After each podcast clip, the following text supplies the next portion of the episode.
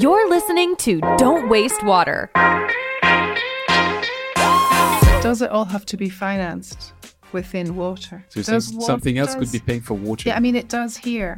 It does in Europe. Water doesn't just finance itself. Most of the water utilities are subsidized. Hello, bonjour, and welcome to the Don't Waste Water podcast. How many broken hand pumps or how many broken tap stands or anything, that's almost not the important thing. What's important is, are people getting a service? And when that service breaks, how quickly can you get it up and running again? And that's actually led to fostering local enterprises to run rural water services, and people pay for that service. There still needs to be some subsidy from somewhere, but it's like, how do you target those subsidies more effectively? I'm your host, Antoine Walter, and in today's episode, I'm delighted to welcome Kerstin Danert and Sean Fury as my guests. Groundwater is already very, very important. Groundwater point sources, that means wells, springs, boreholes, provide about half of the population of the subcontinent with their drinking water, water for domestic use. So groundwater is hugely important. In a lot of places in Africa, there are still untapped reserves of groundwater. And this goes against the general narrative that we're hearing. Sean is the director of the Rural Water Supply Network. We could talk about wash technologies till the cows come home, couldn't we? The need versus the financial capacity and the human capacity. The gap is huge. Like, well, that was like major. That was like really intense. Yeah, that was intense. Oof. He's on a good lunch now. Kerstin is the founder and director of Ask for Water. The last Super Bowl was held in the Allegiant Stadium in Las Vegas, a place that has a capacity of 65,000 people. If I elected to sit down every single person who's ever listened to this podcast in that stadium, I would need to rent it 5 days in a row, which is an achievement I'm incredibly proud of, because water isn't exactly the kind of topic you'd place on the top of a coolness list. Now, 3 years ago, Xylem took that game to another level by teaming up with Manchester City and producing a video called The End of Football that raised awareness on the consequences of water scarcity. Remember how for all of my listeners, I'd need 5 Allegiant Stadiums? Well, Xylem would have needed 30 of them for that video alone. But wait, I thought water is a boring topic. How can it get the attention of 30 stadiums full? Sure, one can argue that Xylem used some cheat codes, like releasing the video on Manchester City's channel, opening it with a 2045 Phil Foden acting as head coach, and so on and so on. Still, impressive performance, absolutely unmatched for a while. Yet, that all changed in November last year when MrBeast released his video where he's drilling 100 wells in Africa. There, no tricks, no superstar beyond Jimmy Donaldson himself, and just water, water scarcity, water access, water safety, and water development for 10 minutes straight. To host all the people who watched that video, you would not need 5 or 30 Allegiant Stadiums, no. You would need 2,400 of them, 2,400 stadiums, 155 million people that watched the video, 214,000 comments, all that for a water development project. Yes, I know, one view on a water-related video doesn't one-to-one equate to someone becoming a water activist and joining the water sector to change the world. But still, first, as I'm recording this, Beast Philanthropy has raised $637,000 from that video alone to drill more wells. And second, that's a whole new bunch of people that have a bit more awareness about the water challenges we face. Now, water development is much more than what's shown in MrBeast's 10-minute summary, and much more than drilling wells and flying out. Water professionals like me may maybe have a remote idea of what it's like for real out there in the field, but even that is still a portion of the truth. Hence, I went to meet with 2 real specialists in the water development field in the offices of the Skat Foundation in St. Gallen, 2 highly skilled professionals who specifically look to support the 549 million people in the world lacking access to safe drinking water in rural areas, aka the people we see in MrBeast's video, to collect their best practices, advice, wisdom, return on experience, and points of attention, so that our 5 mighty stadiums full of water people get a better understanding of the do's and the don'ts of water development, and so that we have a bedrock to welcome the next stadium full of people who want to drill deeper into the water maze. Long intro, sorry, but remember, if you like what you hear, take this episode and share it with a colleague, a friend, your boss or your team, and I'll meet you on the other side. Sorry to interrupt again, this short host read to tell you that this could be your ad if we were to team up and become partners.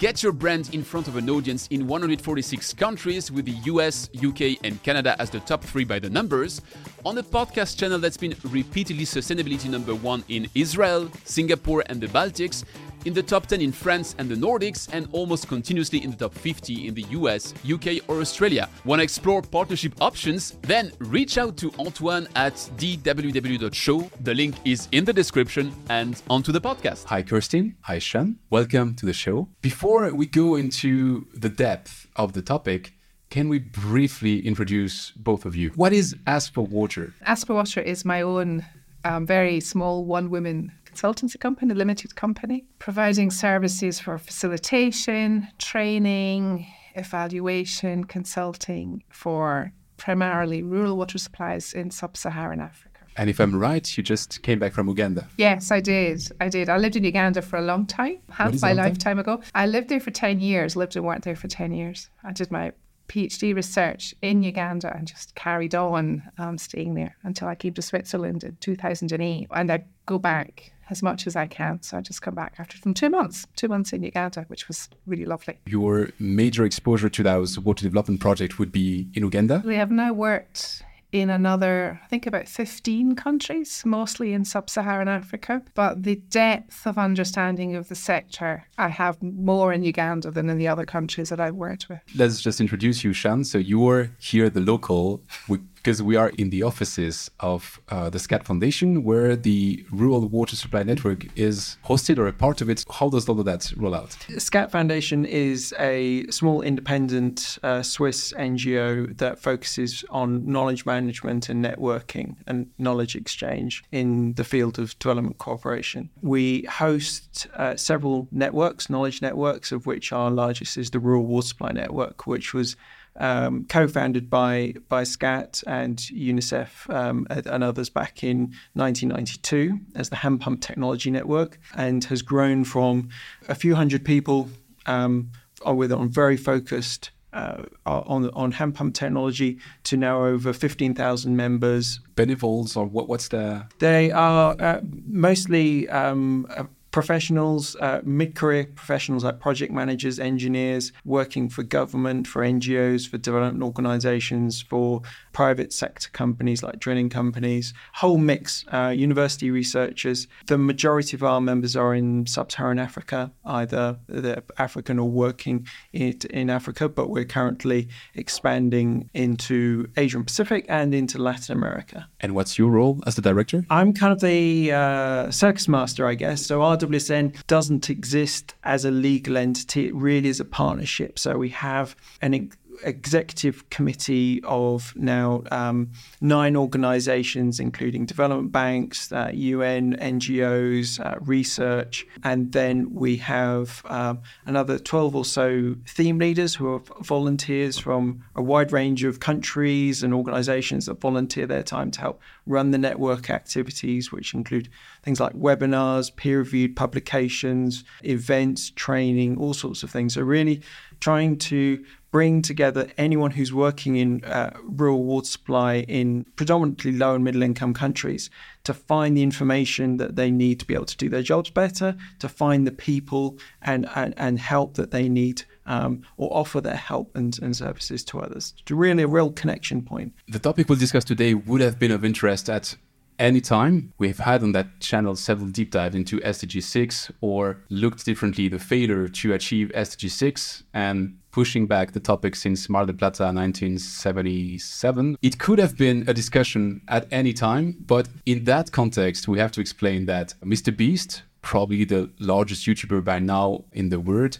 has published a video where he's drilling 100 wells in Africa. That video got about 150 million people to watch it, which is an unparalleled exposure for the topic itself, but which also drew a lot of reaction. There was the Kenyan government reacting and basically in a quite nasty fashion. They were activists putting out the racial aspect of it, white people helping black people and so far and so on. I'm not going into that today because I have absolutely no legitimacy to discuss those topics. What's interesting to me is I've reacted as a water professional, looking at what they were doing, but I'm by no means a specialist. So I thought I have to reach out to real specialists. And after that long introduction, I'd like to start with a very, very, very, very simple question. There are 549 million people in rural areas which don't have access to water at all. Does drilling wells help them? Generally, yes. For a lot of places, it's the safest available source of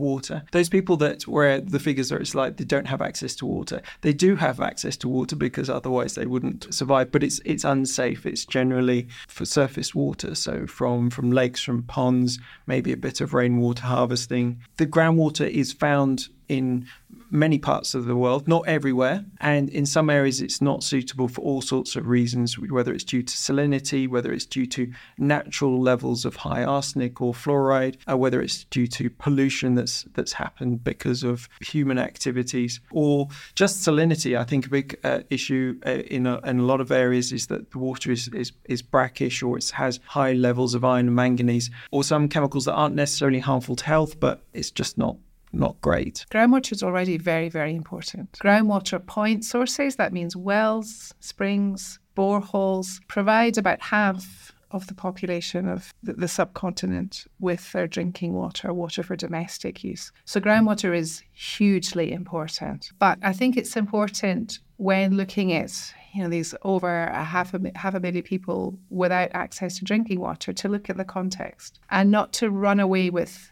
this is a technology for everyone. So to really be quite context specific and think, okay, so in this particular context, how can we bring up the access to safe water for everybody? And drilling boreholes is certainly an important part of that picture. When I say look at the context, what is the size of the context we're discussing? Is it like a country, a region, or is it like very, very local? We live in the time of the nation state.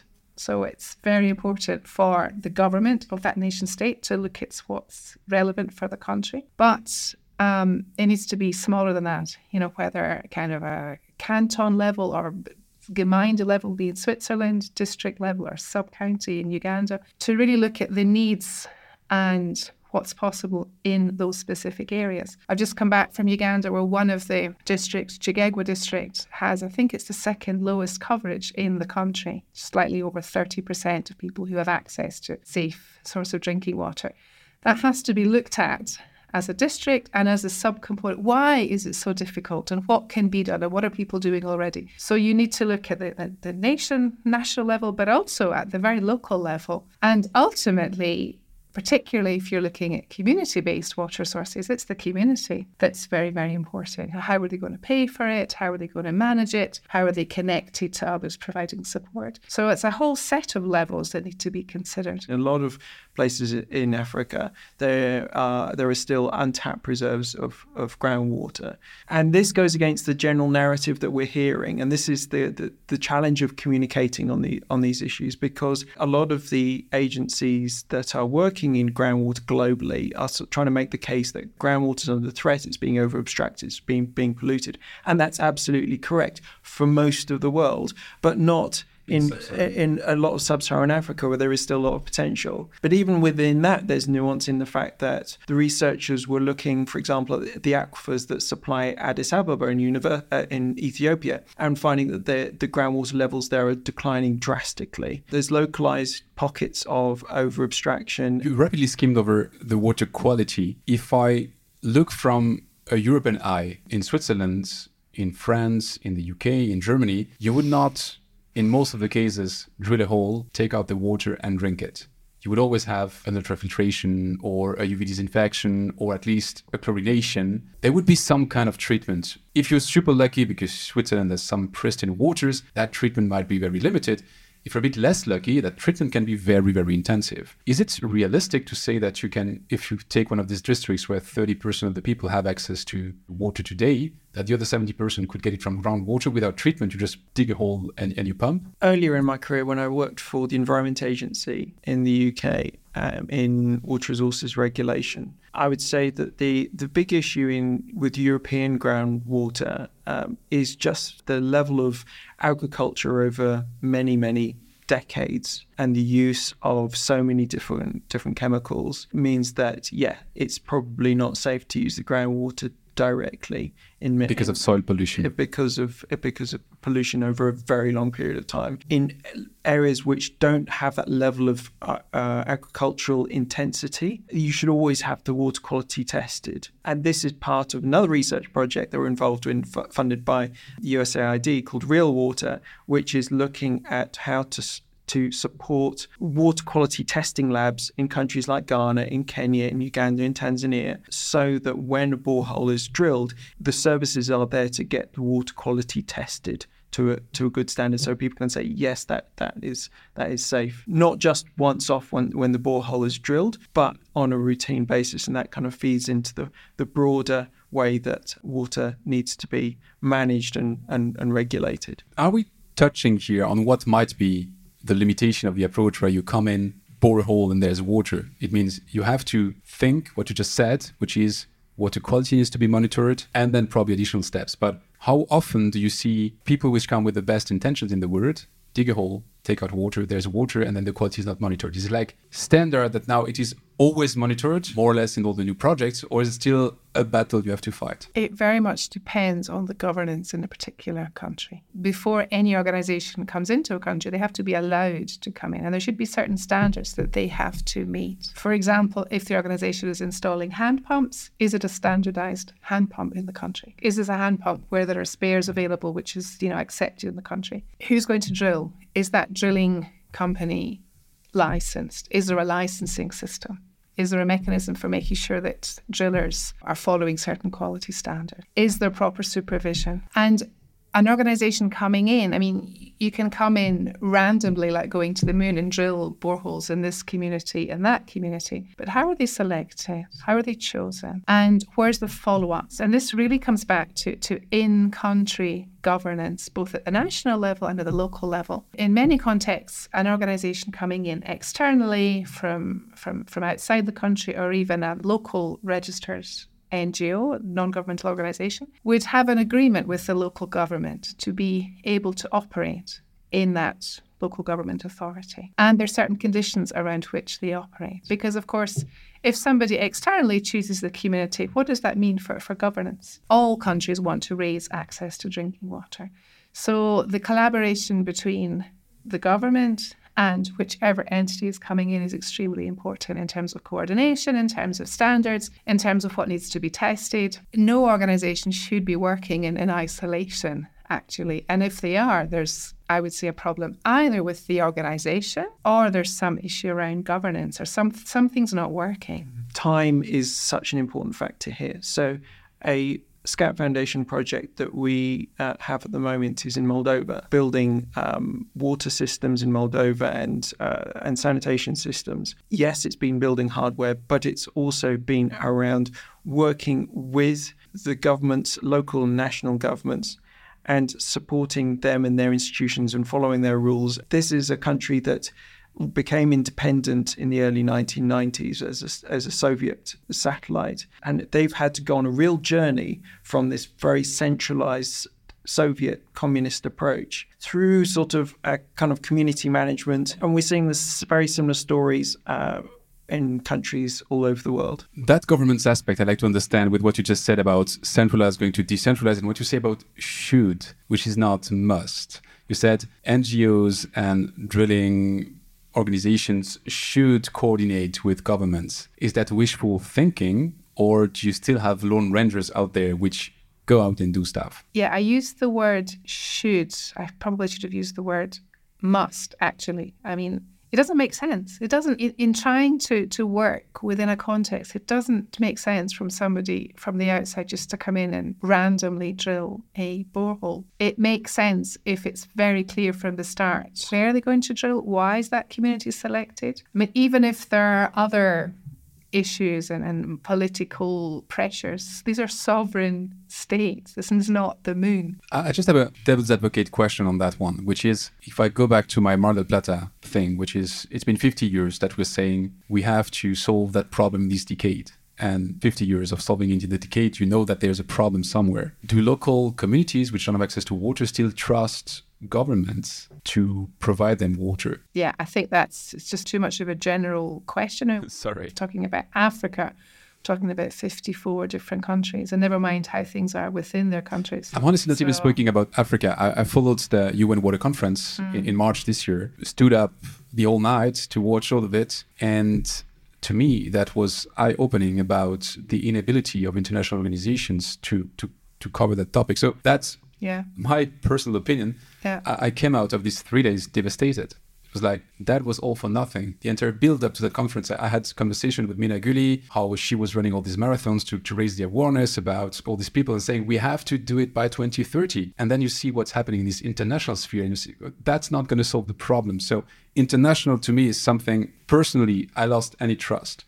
Oh, but I would still believe in countries. Certainly in my work in many countries, mainly in sub-Saharan Africa, I have met incredibly committed people working at local government level, trying their best. They may have limited resources. A district may only have money for 5 new water sources in a year or 10 or 20. The need versus the financial capacity and the human capacity, the gap is huge. So certainly from the many professionals working for government, and I've interacted with a lot of government professionals, both at national level and local level, there's a lot of very committed people trying very hard in difficult circumstances. I'm not saying everyone's an angel, but I think it's really important not to kind of tar government with a blanket brush. That's just not fair. I'd like to come back to something you said in the beginning of your previous answer, which is about the pumps, which are now listed. And I remember how I looked at it and said, oh, that looks kind of familiar. And you said it's the exact model. It's the India. It's in India Mark II. Yeah, India. Yeah. So I guess that shows how I'm a muggle. You're the specialist. If I understand right what you just said, that is now a problem from the past. Because when I discussed with David Lloyd Owen on the podcast, he mentioned how there's 150,000 abandoned pumps in Africa. And he was referring to a study by Pump Aid, and actually Pump Aid updated their figures, and they now estimate that it's 300,000 abandoned pumps in Africa. And one of the reasons is that if that pump was funded by USAID, USAID would ask for that pump to be built in America, because America helps America, and then America helps the world. But that stopped in the 90s. And from what I get now from what you're saying, that is all history. And so we should not see these broken hand pumps anymore. Let's talk about the spectrum of what goes wrong and what's right with hand pumps. Mm-hmm. You have a hand pump that is installed on a properly designed, well-constructed borehole, and it's a high-quality hand pump. Okay, that's one. You may have a borehole that's not been well-constructed. There's lots of things that can be done badly with a borehole, which makes it difficult for that hand pump to work well. You may also have a hand pump which isn't of the specifications it should be. Poor quality materials, parts that break, wear very quickly. You also have hand pumps where it's the wrong material in the wrong type of water, aggressive water, and they corrode very quickly. So all those pumps that are not pumps and boreholes that are not installed of high quality, all of those categories, their performance will slip quite quickly. And some of them may become abandoned if the communities are not able to maintain them. So you have a whole set of pumps and boreholes that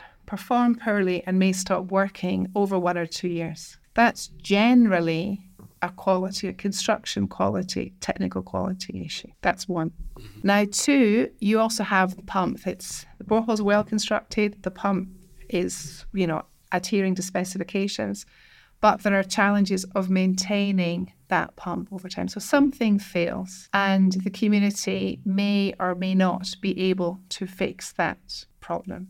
And that depends on whether there are hand pump mechanics around who understand, who can remove it, who can diagnose the problem. It depends on the availability of the spare parts. So, for example, I've done some work in northern Bahar el Ghazal in South Sudan, and huge issue of lack of spare parts availability. So communities actually are very determined to keep their pumps working and trying all sorts of local tying inner tube around broken pipes, putting it back in the hole to keep their pumps working. Yeah. And then, of course, you have issues with finance because if something breaks, usually it's the community's responsibility to raise the funding. Are they able to do that? How big is the problem that they can fix? Is there trust within the community? or is there some support from outside to help them work in a good way? Or if it's a big problem that they can't fix. A figure of abandoned hand pumps, it has so many nuances underneath it. You know, was it a problem at the beginning? Is it something that's just been very difficult for that community to maintain for a number of reasons? How many broken hand pumps or how many broken tap stands or anything, that's almost not the important thing. What's important is, are people getting a service? And when that service breaks, how quickly can you get it up and running again? So this uptime principle. And that's actually led to fostering local enterprises to run rural water services, and people pay for that service. There still needs to be some subsidy from somewhere. That's part of the research findings, is that you can't just expect a rural Kenyan village to cover the entire cost of their water system, just as they don't here or in most parts of the world. But it's like, how do you target those subsidies more effectively? Because a recent World Bank report on subsidies in water found that it's actually the richer people, the richer households that benefit from subsidies, not the poorer. The poorer you are, the more you pay for water. There's a report that came out recently showing that post-Second World War, it was very government sort of top-down approaches that in many countries didn't work very well. In the 1980s and 90s, that moved very much to community management, putting the responsibility on the households and the communities to look after and pay for their own systems. Where we're transitioning to now is a much more patchwork approach, much more nuanced approach of what works best in different areas. So, for example, in very remote households will never be reached by a water utility. So therefore, it's about self-supply. It's about how do you support rural households to invest in their own water source that is safe. What you were talking about in terms of your disenchantment at the international level is that something like water supply, it shouldn't be an international issue. It shouldn't be an aid issue. It's a local service. Where we try and work at the global level is that where we see that there is a need, in that there are so many great experiences from all over the world, both good and bad, and people learn from each other. You mentioned several times, both of you, the financial aspect of things. Is that the major roadblocker, or is there other stuff to sort before that? Yeah, I mean, Kerstin might have a different view on this, but certainly the discussions that I have with the development banks, so these are big institutions like the World Bank, African Development Bank, and so forth, they can mobilize resources in the tens of millions, hundreds of millions in some cases of dollars for financing national programs. The challenge is often the capacity of the governments and the institutions to use that money effectively. About 10 years ago, we were working together in Liberia, and that was an eye-opener. The money was there for Liberia from various donors, but there weren't the institutions, there weren't the skilled people, and this was at a national level, at local government level. I mean, we actually never could find out what capacity there was. So there was fuel for the engine, but no transmission to the wheel. Yeah. I think so. In that case, I would say it's three things. One, and this is from a conversation I had with a wonderful colleague of mine in Uganda a few weeks ago. One is organizing, and that's around people and systems. Finance, I think, really is an issue. And the other issue is corruption. And number two being linked to number three, or not at all? They're all three are interlinked. You mentioned how it's expensive to be poor, and actually that is the main thesis of Gary White and Matt Damon's book, The Worth of Water, in which they outline how there's this coping cost of not having access to basic water and sanitation, which they estimate at 300 billion per year. So that's the cost of the situation we're in. On the other hand, when we look at how much it would cost to finance SDG 6, it's about $116 billion per year. If you do simple whiteboard calculation, it costs the world 300 billion to be in the situation we're in, and it would cost the world 114 to solve this. So it's a no-brainer. Economically speaking, spend 114 and you save 300. So people have much better lives and you save money. I look at that, to me, problem solved. I can't be the only one to do that calculation. And if it was so simple, it would be solved by now. Yeah, so about 10 years ago, I was working in integrated water management in the UK. And They're quite an innovation in the UK at the time to really look at water supply, wastewater, nature conservation, all the different aspects of water for one town in Kent. When you looked at overall, there were some no-brainer decisions in terms of overall, this is the right thing to do in terms of like wastewater treatment or managing flood risk. The problem was that the people who paid were not the people that benefited. So what you're saying in that calculation is probably broadly correct, but in terms of the winners and losers within those numbers, the incentives probably aren't lined up because some people will be asked to pay more and they'll go, well, what's in it for me? Or that's not in my mandate. This is another thing dealing with government and other organisations is that you have all these discussions and they'll go, that's not my job. Absolutely. No, that makes absolutely sense. But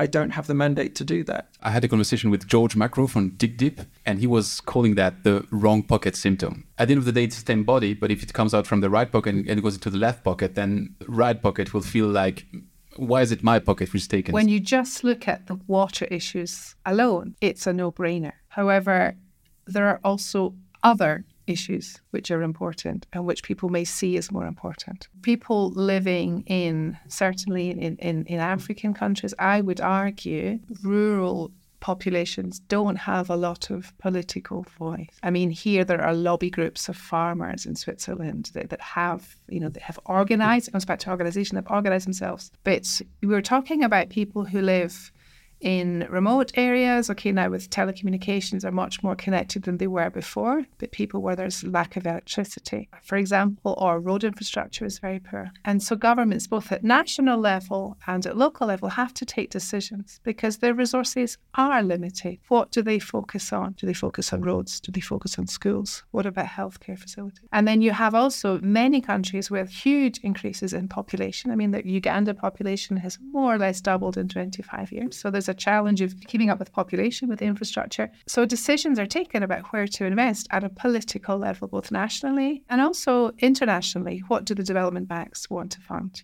What are the trends? Climate change finances is a big focus at the moment.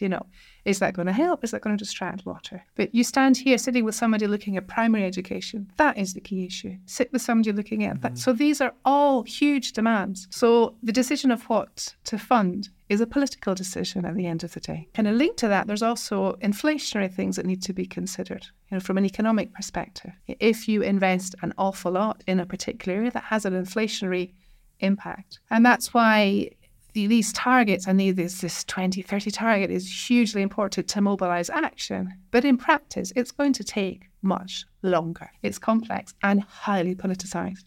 Yeah, but what's great about the SDGs as a framework, it is that it's a framework. Challenge then becomes around, the prioritisation.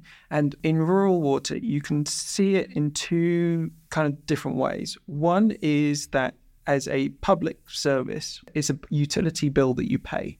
And so therefore it's a burden on the household. Every day, every month or whatever, they've got to find cash in their pocket to pay for drinking water. Or you look at water from flip that and say water is actually an income generator. If a household or group of households has a secure water supply, they can use for growing food, for growing fodder crops, for livestock watering, for artisanal economic activities. It becomes less of a burden on the state that's got to be paid, more of an income generator. The trouble is that then you're kind of getting out of the nice vertical integration of like the water supply as a utility, and you're getting more into multifunctional stuff. And multifunctional stuff delivers multiple benefits, but is much less easy to measure in terms of like, if we put in this money here, we will deliver that impact there. Doesn't always create the right incentives. I have one comment and two questions on that. The first comment is, you mentioned the increase in population. I have to be fair to what I said about my disenchantment on international organizations. If you look at the Millennium Development Goals, they brought access to water, I think it was MDG 7, to 1.8 billion people, but the world's population between 2000 and 2015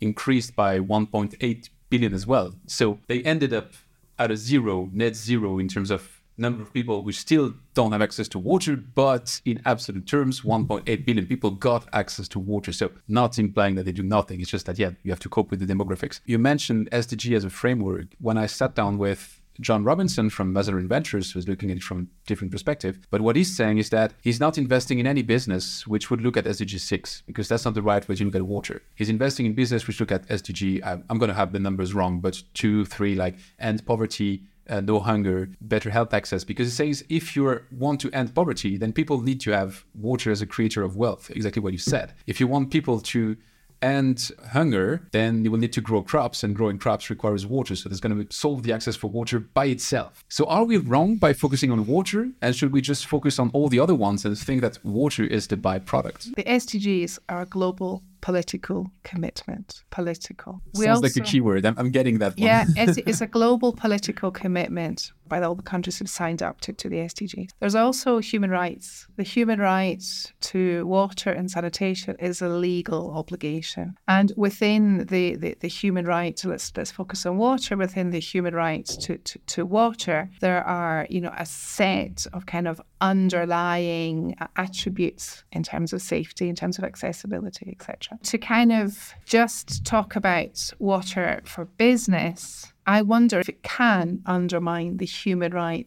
to safe drinking water. Not everybody is a business person. And within a community, there will be people who have disability issues, who are particularly poor. You may, you have old people, you have all sorts of groups within a society. And by just focusing on water, for business, for those who are capable of business, is that really going to trickle down to water for everyone? Access to safe water is a human right and a legal obligation. So let's really make sure that when we're looking at water, we're not just thinking of one aspect, but we're thinking of both. We're thinking of the business aspect, but we're also thinking of every single person in that community having access. And I struggle to believe that only focusing on water as a business opportunity can deliver that. I question that. On that human right topic, if I'm right, the exact phrasing is there's a right to affordable water. And the word affordable implies that water doesn't come for free. So it's an economical good. I get your point that not everybody is a business person. But if you don't take into account this cost of water and this value of water, then you're doomed to never be able to finance that water pays water scheme. But does it all have to be financed within water? So you're saying something else could be paying for water? Yeah, it does here. It does in Europe. Water doesn't just finance itself. Most of the water utilities are subsidized, whether it's major maintenance in the West. I'm French. In France, we have this rule of water pays for water. I'm a water engineer trained to that dogma. So water pays for water, and it has to. And it creates debates because people believe with arguments that the first 50 liters shall be free. And how many years of infrastructure were paid for before that came into being? That's another question. The problem, that's an interesting subject. We're we're off script now, which is good. The problem is rather on the horizon, because that was the rule forever. But the result of that is that now we are renewing the infrastructure at a 0.5% renewal rate every year. So we assume infrastructure will last 200 years. Which it will not. So at some point you will have a problem. Exactly. Yeah. To which the counter argument is to say, just raise the price of water and you cover that. But that's Europe for Europe. But honestly, and the reason why I was sitting down with George Macro from Dig Deep is that he's looking at people who don't have access to water in the United States. And it's 2 million people in the wealthiest country in the world. When we think of 2.2 billion people who don't have access to water, that's abstract because it's a huge number, and huge numbers, we don't grasp those huge numbers. That's a full sidetrack. I don't want to take you all to that one. I'm coming back to what you mentioned about what I would maybe simplifying grassroots level in going at that granular level where governments or large organizations will have their struggles to trickle down up to that level. That's where I find the approach from water.org super interesting with their water credit, because they have these no questions asked water loans. So they're loaning money to the poorest people on earth without any background check, just because they're financing these access to water. And they get a payback rate on their loans of 99% without any background check, and with people which are really the poorest people on earth. They estimate that by now they've helped 50 million people to gain access to water, which would make me think, but that's really just my gut feeling, they're probably the single organization which have access to most people to water as we speak, is there a limit to that approach? If you give more money to more micro-banking organization, which will give more micro-credit in the Mohamed Yunus Nobel Prize approach, would that solve it? I've known and spoken to water.org for over many years. My understanding is that they're mainly working in urban, peri-urban areas and with institutions that work in those areas. So that taps into a broader issue of, like, when you're getting into rural, access to financial services, because I believe water.org don't lend directly. They lend to organizations that lend. They support lenders. Urban areas are much more in the cash economy. I would be interested to see if and how that could be adapted to rural, just because a lot of incomes are seasonal or barter. They're not necessarily in the cash economy. So how that would work with microfinance. But to be honest, I don't know enough of the detail of this area. It is an interesting approach because that's a harder sell. I guess it helps when you have a Hollywood actor doing the selling. It's one of the points actually in the TED Talk of David Denberger, which you shared to me. There's a lot of things inside that TED Talk, but one of them is he's showing how in development water, the power is with the donor, and the donor wants to see that exact picture you were referring to, which he calls in his TED Talk, that picture is a lie, of someone standing next to the pump having water. And if donors want to fund that, and you don't have Matt Damon to convince them to fund something else, then maybe that MrBeast video is a benediction, because now 150 million people got a bit of interest into the topic. So now we could double down on that and say, now that we have your attention, here's what we should be funding. And it might be partially drilling wells, but it might be the quality we discussed. It might be the organization. It might be bringing the structure and all the other aspects. How do you bring that message across? I wish I knew the answer. Yeah. If I knew the answer, I would have done it. It's just trying to help people understand that it's not a simple tick box answer, and just helping people, I think, to appreciate that water is, the provision of domestic water and drinking water is much more than drilling that borehole. There's a whole set of things that happen before that, and there's a whole set of things that happen after that. So it's helping people to see that this, what they're seeing in this video, is one event of something which is actually much longer and much deeper. So it's like a point in a box. But is money clever enough to understand that? In the donor world, there's much more nuance of understanding. Definitely. If you look at what different donors, NGOs are funding, there are organizations who are just worrying about the post-construction. They're just thinking, okay, so who can keep supporting those communities? How do we make sure that mechanics can fix the pump? How do we make sure that communities are contributing enough? How do we get some subsidies in? There are organizations, donors focusing on that. There are also others thinking about the regulatory context. There are others thinking about groundwater resources, monitoring and management, and understanding the resource. So, how much can we drill? How clean is the water? It's very nuanced. Not everybody is, thank goodness, not everybody is focusing on that bit. When we talk about donors, we need to acknowledge that there's a broad range here, from small family foundations all the way up to the big multilaterals that were mentioned earlier, with into the hundreds of millions. One of the things that we've seen is the importance of research, good quality research, to inform programming. So we are seeing that there is a shift in how aid donors are moving. And likewise with this USAID program, they were asking these questions of how can we as the United States change how we do aid so that it's not about just broken hardware in the bush, but it is about really supporting targeted interventions that just change incentives. And a lot of this comes down to having skilled individuals. So just like education, training, skills throughout, we just need this pipeline of talent. That's why we've got this really successful mentoring scheme of connecting young people that are really passionate about water and really want to do something, and sort of matchmaking to a 9-month journey together, and learn where they want to go, where do they see themselves fitting. Or maybe they might conclude, actually, this was really great, but I'm going to do something else. I don't see my role in where I thought it was. I'm delighted to take your word on finance and money getting more clever. I just have a devil's advocate question, which you can wash off if you believe that thing is sorted into the story of the past. It's just an example from two of my former guests on this podcast, which have very diverging opinions. One is from Source Global. So Source Global is a company which is doing atmospheric water generation with hydro panels, which are solar panels. So it's fully off-grid. You can install it wherever you want. That's one part of the story. The second part of the story is Christopher Gassum. He's the CEO of Global Water Intelligence.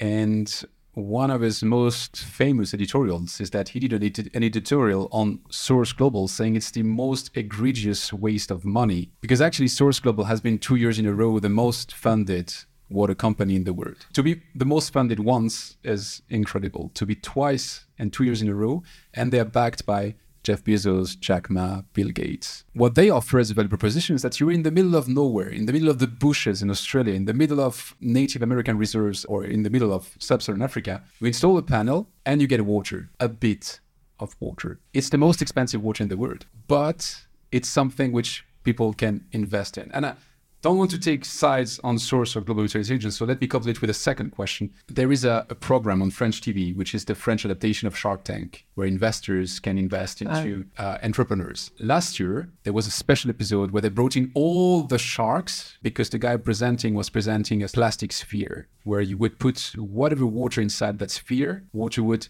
evaporate, distillate, trickle down, and you would get drinking water. And they sold that as a way to cover all the water needs in sub-Saharan Africa. And they sold it as solve all the water problems, when in fact you're solving maybe 1 or 2 liters a day, and it's just a distillation of water. There's nothing outlandish. They were asking for 500,000. They got $1 million. So they raised $1 million on that TV show because that saves water. So my point is, maybe there is clever money, but there's still a lot of appeal to, not talking of Source, talking of the second one, of snake oil. We could talk about wash technologies till the cows come home, couldn't we? I think that's kind of where we both started out. So just SCAT, the acronym originally. So SCAT was founded in 1978 as the Swiss Center for Appropriate Technology. So this was part of the Small is Beautiful movement. It was really focused on, rather than just like importing tractors, modern tractors into Africa and then breaking down, you know, can something be co-created within in the countries that fits the context? Technology is incredibly appealing, but the more you get into it, the more you kind of drift away from the technology itself and realize it's everything we've been talking about in terms of governance, in terms of incentives, just supply chains, the quality control. It's that classic thing of pilots never fail and never scale. You know, there are so many great ideas that pilot well and then just you know, that valley of death also sweeps up some bad ideas. Before I hand over to Kerstin, though, just on the air one, because I did my undergraduate and my master's thesis on fog water harvesting, based on the work done in the Atacama Desert. With the nets? With the nets, yeah. Because in 1996, I went to Namibia as a young science leader, and I wanted to study the climate of the Namib Desert to see if it was fog water harvesting technology could be applied in the Namib Desert. My PhD looked at innovation diffusion, and I'm really interested in technology, and it's exciting to see new innovations. It's also exciting to see innovations that are non-technological. For example, the UpGrow Consortium, which is trying to find different ways of making sure that systems are maintained. So I'm really interested in innovation. But I think it's always important to think, you know, who is benefiting? Is this going to benefit few people here and there? Is this really going to have a widespread impact? How much money is coming in?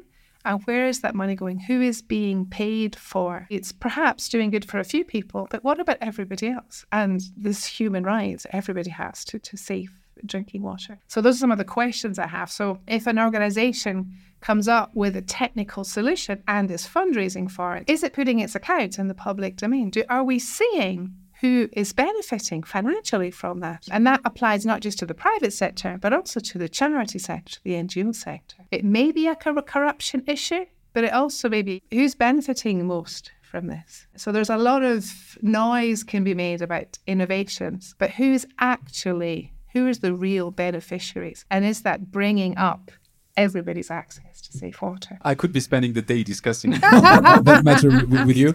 I will come to the last section, because I need to be cautious of your time, of that deep dive, where I have two remaining questions. The first is super simple question, super difficult answer for you, I guess.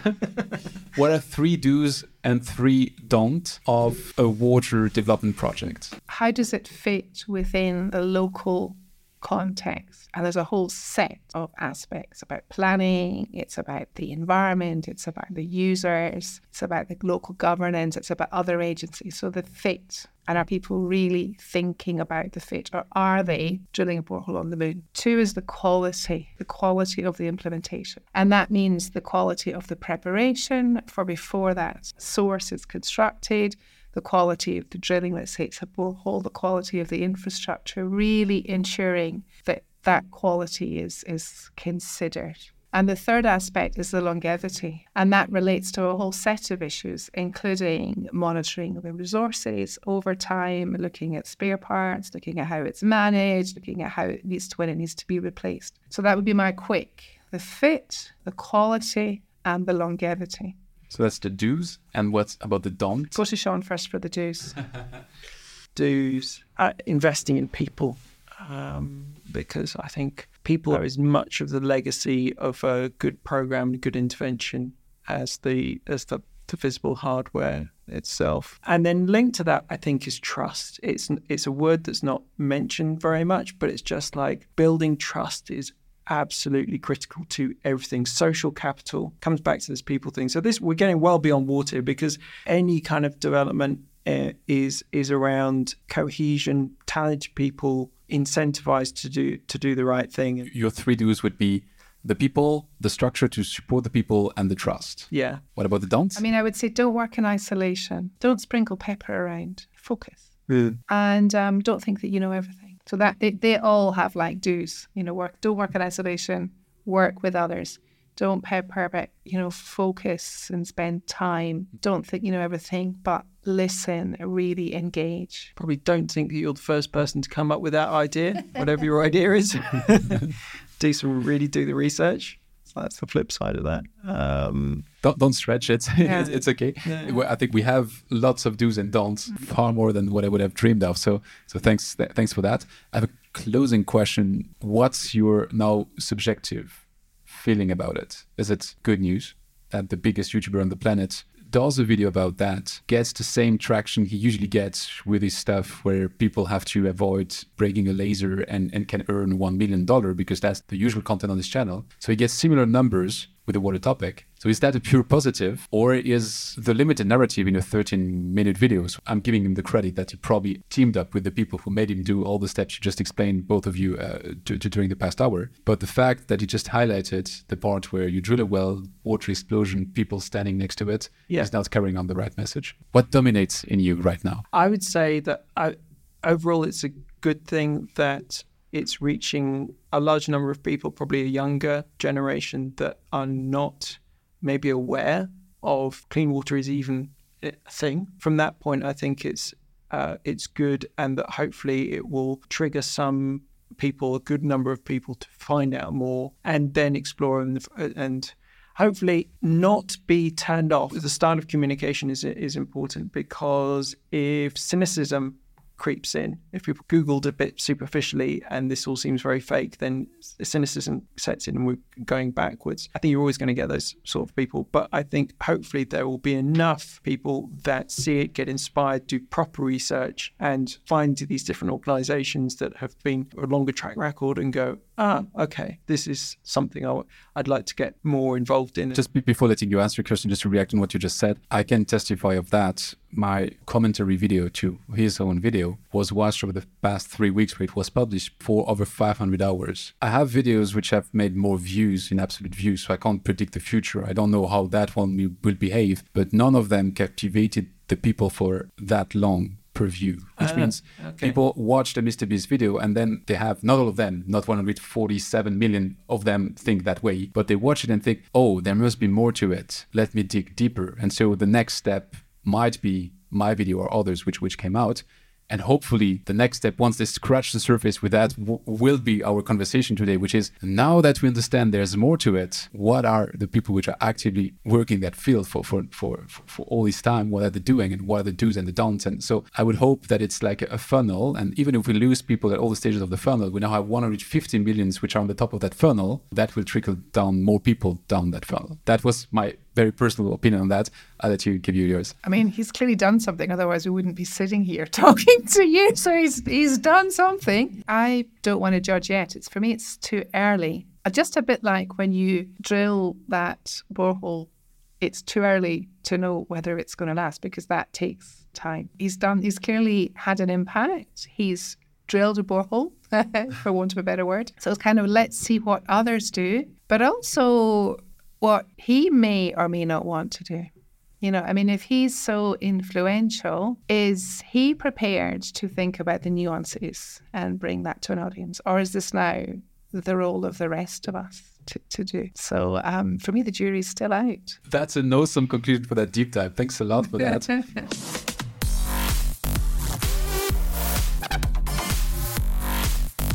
It's time for the rapid fire questions. The first one, I think you partially answered already, is what is the most exciting project you've been working on and why? Is that project you mentioned where... The Liberia one. Yeah, you have jokers anytime. I'm going to talk about the Liberia work because I learned an awful lot doing that. It really brought home to me the importance and power of individual capacity and of confidence. So when I talk to people about what I do, which is quite hard to explain because it's so diverse. It's one area, but I do lots of different things. I actually bring that example quite a lot, you know, just trying to show with a project where we were developing a report with, I think it was 10 different departments and in different ministries working together. Just what you can do by raising skills and raising confidence and supporting the interaction. So that's definitely one of my top projects. For me, it's right now, it's knowledge brokering. It's the role that we play as a network to take the latest of cutting edge academic and implementation research for the Real Water programme, the REACH programme, and connecting that to the actors that need and are wanting evidence so that their interventions are more evidence-based. Can you name one thing that you've learned the hard way? When I started my PhD research in Uganda, I learned the hard way about making sure that people don't lose face in public. You know, how criticising people in front of others, I really learned a lot about that, and that was hard. I think I learned that I shouldn't be a field engineer building rural water systems, and that was in Guatemala in the late 90s, feeling like a third wheel because I was with these fantastic people that were just like digging trenches like nobody's business, putting the pipes in. The local chief engineer would sort of ask me for stuff, and I'd be like, oh no, I've just done a few kind of hydraulic calculations and things. This is right. It was a great experience, but I was the beneficiary of that project, not them. Is there something you're doing today in your job that you will not be doing in 10 years? Right now, it's interesting. I know it's a cliche right now, but AI, you know, the AI is really interesting. A lot of these fads like drones and blockchain and all this kind of stuff, you just go, yeah, whatever, 3D printing. That will kind of change the world and haven't really. But I think what we're seeing with a lot of these AI tools are some real opportunities to change how we do what I've been talking about in terms of knowledge brokering, maybe in terms of online training, because the scale of what we're trying to do. I mean, rural water supply, we're talking about a service for half the world's population. In RWSN, the RWSN Secretariat is four of us, and three of them are working part-time. We're tiny. AI isn't... An enabler. An enabler. Gives us superpowers in terms of the ability. We're already using it with tools like DeepL or whatever for translation. Fortunately, I'm in a multilingual team that are able to check the quality, but it just allows us to do things in other languages so much more quickly. and efficiently. But we're exploring with partners how to develop quality control tools in this so that people can get good quality advice. Because if we don't, people will be going to ChatGPT and these other tools and asking them, how do I design a rural water system? And they'll be getting shonky answers. So it's almost a responsibility for us to work with partners to develop a good quality tool that's drawing on a good quality set of reviewed information so that it is providing reliable information. But if we're able to do that, then instead of having 15,000 members, we should have 150,000 more, subscribers, users of our kind of platform, because that's the minimum scale that we need to do.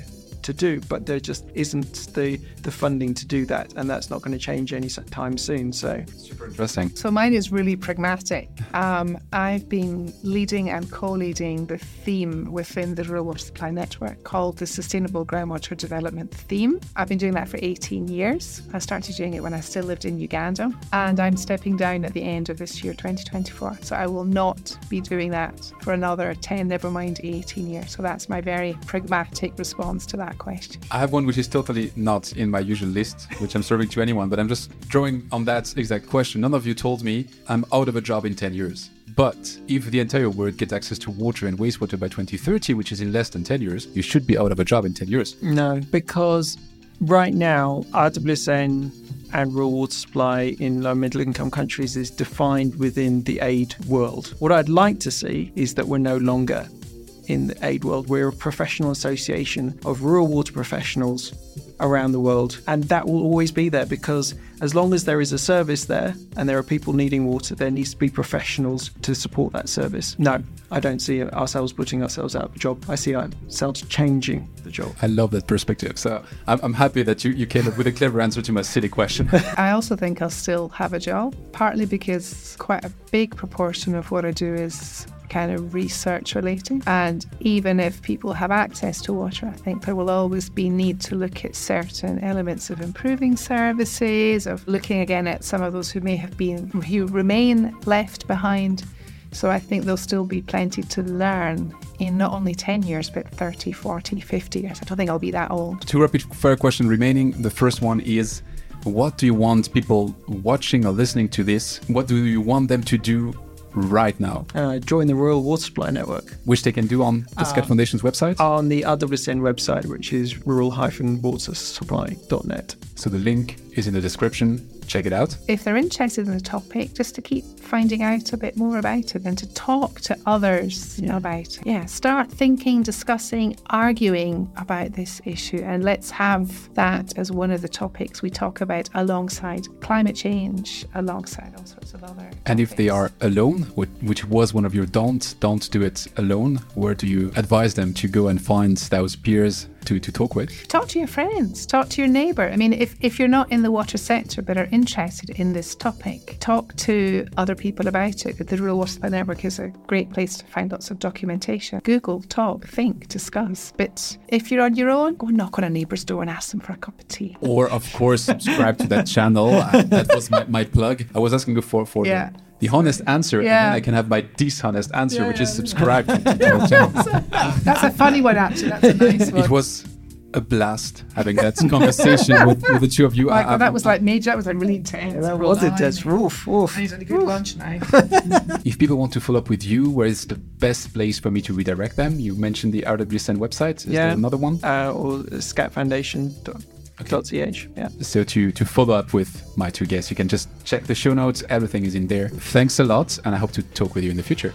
Great. Thank you. Great. Thanks. Thanks a lot. Thanks for listening to Don't Waste Water. This podcast was brought to you by GF Piping Systems. Loved this episode? Head over to Apple Podcasts to subscribe, rate, and leave a review. See you next time.